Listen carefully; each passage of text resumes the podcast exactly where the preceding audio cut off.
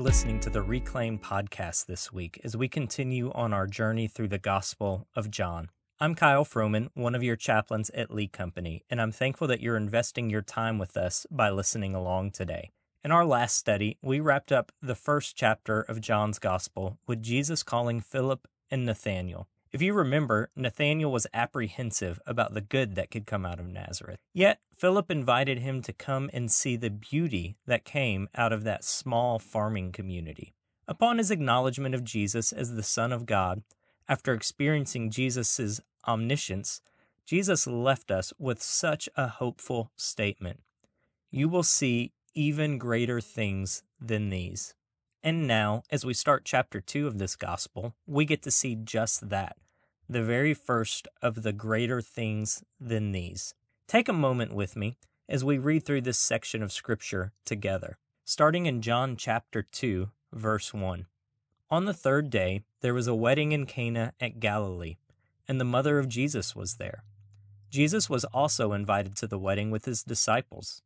When the wine ran out, the mother of Jesus said to him, They have no wine. And Jesus said to her, Woman, what does this have to do with me? My hour has not yet come. His mother said to the servants, Do whatever he tells you. Now there were six stone water jars there for the Jewish rites of purification, each holding twenty or thirty gallons. Jesus said to the servants, Fill the jars with water. And they filled them up to the brim. And he said to them, Now draw some out and take it to the master of the feast. So they took it. When the master of the feast tasted the water now become wine, and did not know where it came from, the master of the feast called the bridegroom and said to him, Everyone serves the good wine first, and when the people have drunk freely, then the poor wine. But you've kept the good wine until now. This, the first of his signs, Jesus did at Cana in Galilee and manifested his glory, and the disciples believed in him. So, as we get into this passage, I want to address the elephant in the room. Maybe that's a bad analogy since I'm hiding in the back of our closet seeking out some quiet to record this. There's absolutely no way there's an elephant fitting in our closet. But for as long as I can remember being a part of Christendom, the core value this passage always comes down to is alcohol consumption. I don't think that's the point of this narrative. But I'm sure you want to know where I stand on alcohol, so go ahead and hang out to the end of this study and I'll give you my take. So, what is the point of this first section of John chapter 2? I'm reminded of why John was writing this gospel to begin with. Near the end of John's gospel in chapter 20, we read this Jesus did many other miraculous signs in the presence of his disciples, which are not recorded in this book. But these are written that you may believe that Jesus is the Christ, the Son of God, and that by believing you may have life in his name. This entire gospel was written so that we would believe Jesus is the Christ. The miracles that were recorded were logged so that we would believe that Jesus is the Christ. That's the lens that we have to read the story through, because that is how John framed this gospel for us. So now, the wedding. See, weddings in Jesus' time, in Jesus' region, were quite the celebration. They were a cultural celebration, a social gathering. They were a party that could last for days at a time. Really, they were a relational event that brought people together. This particular wedding was likely for someone that Jesus' family knew. Why do I say that? Because his mother was there, and thus Jesus was there, indicating that they were in the circle of the celebration. I love that Jesus made time for this, that he made time for relationships and for gatherings.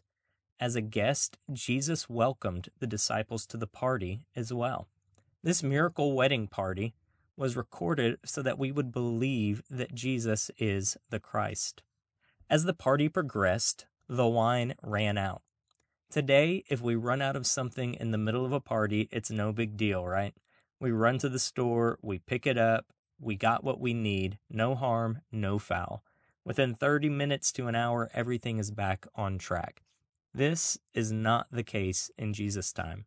To run out of wine is a big deal. First, to the wedding party hosts, it's an embarrassment. Think about it.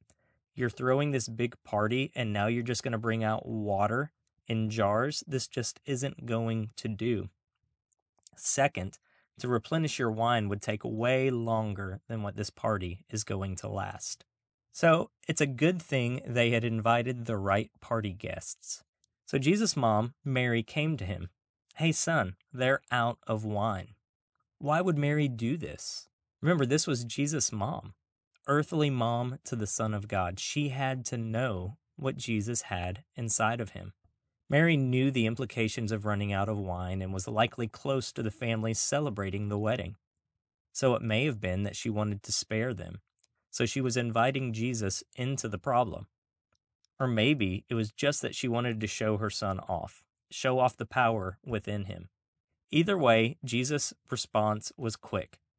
What does this have to do with me? My time's not yet come. In other words, who are you to call out my power? This isn't a family privilege or an inside track to my power. Why are you calling me out? But his mom persisted. She told the servants, just do whatever he tells you to do. She pushes through despite Jesus' caution. And Jesus decides to move forward. Whether it was out of being a dutiful son or that he saw God maybe setting the stage for something more, he handed out some instructions to the servants. The servants, under Jesus' guidance, refill the stone water jars to overflowing, each of them holding 20 to 30 gallons of water, so this was no small task. Jesus then instructed them to draw some water from them and present it to the master of the feast. It was amazing, the best wine yet. The master was flabbergasted. Wait, this stuff's great. Normally, the fine wine is first when people are empty and sober and hungry.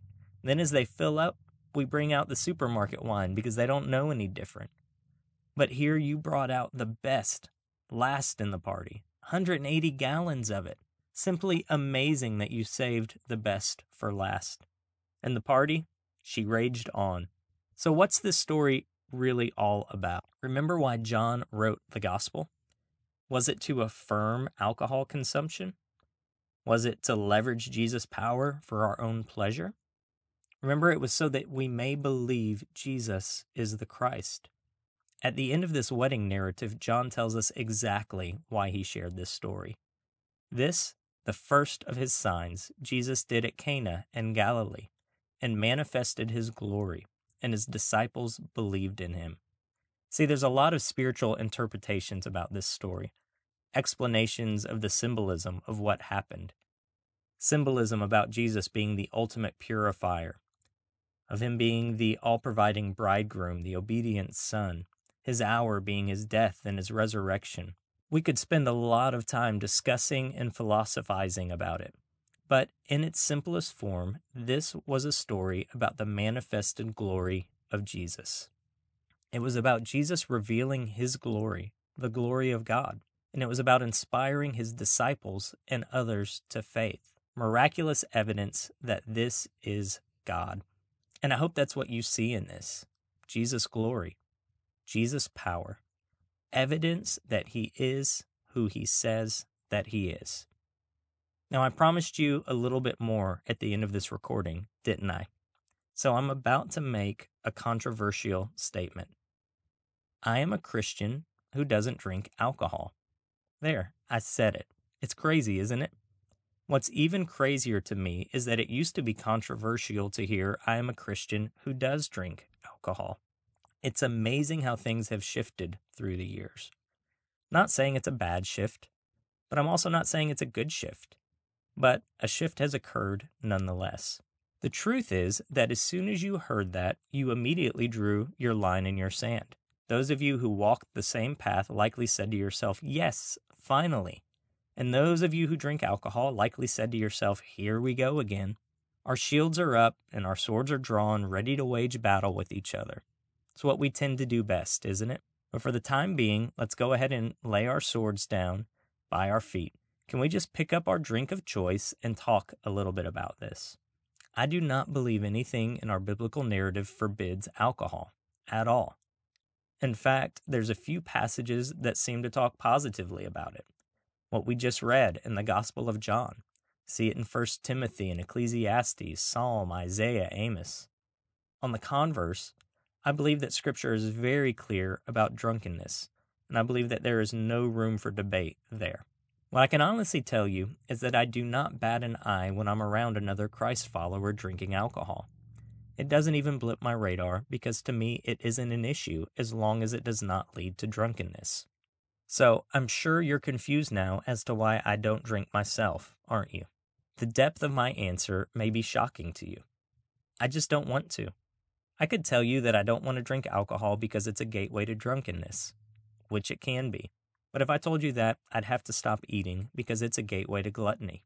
I could tell you I don't want to drink alcohol because it's a money sink, which it can be. But if I told you that, I'd have to return all of our RC cars and sell our golf cart because that money definitely could have been spent differently. I could tell you I don't want to drink alcohol because I've seen it rip families apart, which it certainly has. But if I told you that, I'd have to stop watching movies and Netflix as I don't think Hollywood really builds families up.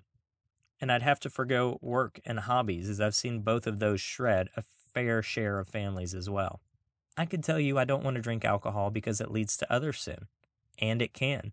I think you get where I'm going with this. The reality is, I don't drink alcohol simply because I don't want to. I'm not against it, but I'm also certainly not for it. It remains, however, that alcohol is an extremely polarizing topic. The interesting part of this conversation is that when I come out as a non alcoholic drinking Christian, I'm immediately labeled as legalistic. You would be amazed at how many people try to reason with me why it's okay to drink alcohol. I've never felt pressure to drink from non Christians. Yet, I've never felt so much pressure to drink than from those who follow Christ. I know it's okay. I also know it's okay to eat squid too, but I stay away from it. I just really don't want to. By now, you're wondering where I'm going, so let me bring things in for a landing. Yes, alcohol does have the potential to destroy us, but it's not potential that makes it bad. A gun has the potential to kill, but in the hands of a responsible person, it becomes a completely different thing. There are many things in our lives that hold the potential to destroy us. Alcohol is just one item in a long list of things that can become destructive in our lives. So, with the Bible being void of the words, do not drink alcohol, I believe we're having the wrong conversation. The conversation should be less about what is and isn't permissible, and more about how do I protect myself from the potential of destruction found in all things. The question should not be is alcohol good or bad? Rather, how do I protect myself from being destroyed by it? For some, the answer is found in moderation and accountability, and for others, the answer is found in abstination. Personally, I don't have to risk the destruction of alcohol if it never crosses my lips. That does not mean that I can't exhibit self control, it just means I won't have to. The same question should be asked of our careers, our relationships, our habits, our addictions. I love David's cry in Psalm 51 Create in me a clean heart, O God, and renew in me a steadfast spirit. How are we protecting ourselves from the potential destruction all around us? Whether that's found in alcohol or social media, the response is the same. So the question of alcohol really is not for each other, it's for ourselves. And the question isn't just alcohol, it's found in everything we consume physically, mentally, spiritually. How do we protect ourselves from allowing things to destroy us? You don't have to think I'm looking at you differently if you drink, and I hope you don't look at me differently for not drinking. I'll even buy you a beer if you want to sit and talk about it, only if you buy me an unsweet tea as well. So, with that, I hope you have an awesome week ahead. Uh, I want to remind you during these periods of social distancing and being apart uh, that we're only a phone call or an email away. Both Jeff and I are available to talk with you, to share with you, to encourage you, and we're cheering you on as you continue to work through the days ahead. Have a great week.